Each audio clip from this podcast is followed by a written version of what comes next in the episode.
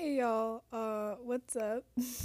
it's your girl, Mernine, and um, this is a sort of new thing that we're trying out. Um, the Sunflower Girl Collective and I are really happy about this. Um, we think podcasting is great, and the fact that I can do this on my phone is even better um, because I have no Wi Fi or a laptop right now. So we're just gonna Why does my voice sound like that? We're just gonna go into this. Um, so yeah, this is sort of a hashtag Saloon Sunday. Um, back in the 1920s, the Harlem Renaissance and everything, a lot of people would just have people over and they'd like get lit basically and just share their poetry with each other because that was before they had like organized bars and like there was prohibition and everything. So yeah there was like things like that happening from like the comfort of one's own bedroom and i'm in my bedroom right now so it makes perfect sense i think to do like a digital version of like that.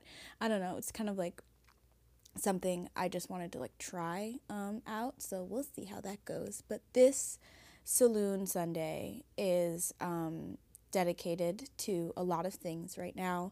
Currently in DC, which is 30, 20 minutes away from me where I live, um, where I've just like moved into my new room and everything, there's a white supremacist, a white nationalist rally happening, and they converged literally at like my metro, like literally.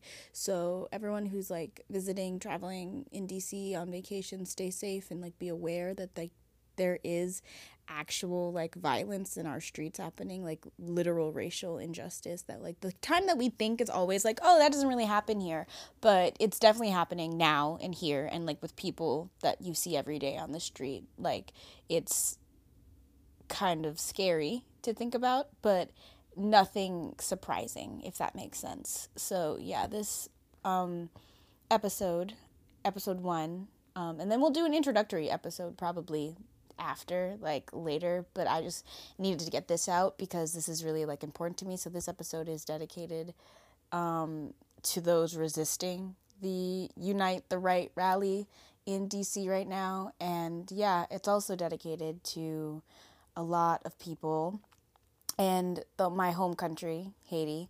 Um, a lot of people don't know this, but when I travel, my phone dies a lot, and so I bring a book with me. And the last book I read was it's right next to me. Hold on. The Uses of Haiti by Paul Farmer, and it just basically talks about how the United States and Haiti's relationship has never been good and how um, Haiti has been exploited by not just um, America, but by any basic European, Eurasian centric country um, throughout the past couple years of its existence, but the rich history behind Haiti, like you don't even know that it's the second free country in the world. Like after America, the first free country was Haiti, and it was the first free black republic. And of course, America hated that. So, yeah, this is dedicated to Haiti. Um, the spirit that they had to resist, I hope, carries over into the hearts of the people resisting now. And yeah, I just want everyone to stay safe. Um, I'm gonna get into three poems, I think. So yeah, thank you for listening. If you're listening, um, you definitely didn't have to listen if you didn't want to, but I'm glad you clicked wherever you clicked to get here, and um, there will be more to come. And I'm just really unsure how to intro poetry, so I'll see you later.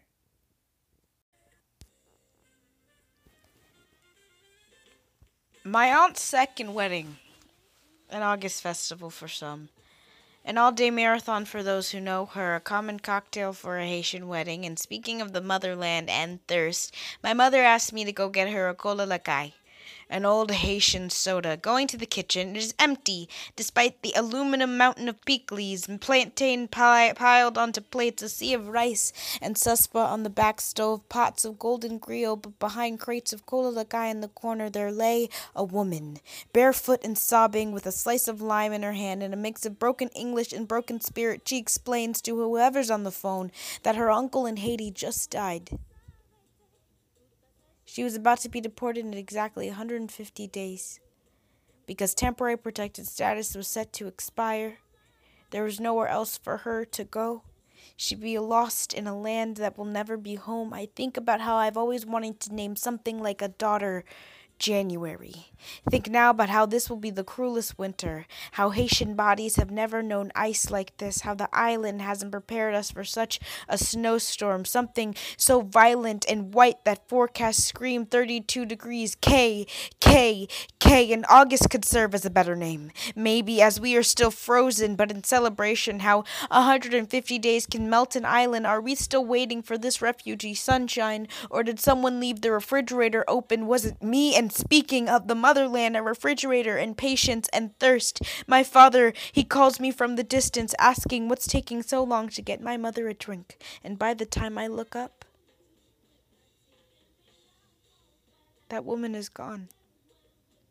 I grab my mother's cola lakai and try not to drop the glass bottle with shaking hands. She asks if I know what Cola Lakai even means, explains that it translates to soda of the home, and takes a sip.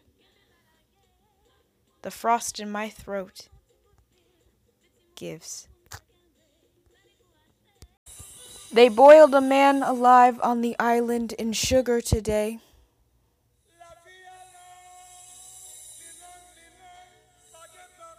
They did not need a reason. They will wake up again and do it tomorrow. Slave whisperer spat over cane field, one that spread for miles around like the slow drip of molasses. He said it in colonial French, but to repeat. This morning, Master cracked the whip of which belonged to a grown man, and time stopped by to say, There were no more bones in seconds said the blood tasted so sweet it sapped like honey, sticky with the heat of an island beat. They still keep it in their tea, I bet, somewhere where Napoleon has been.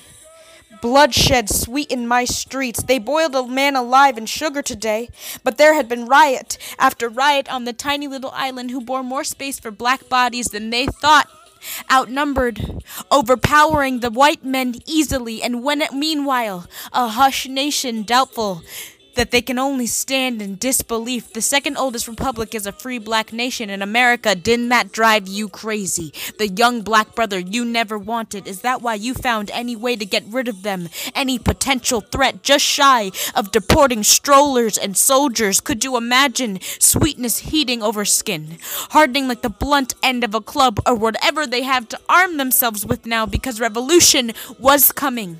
And revolution was in their blood which means they have only just now tasted it.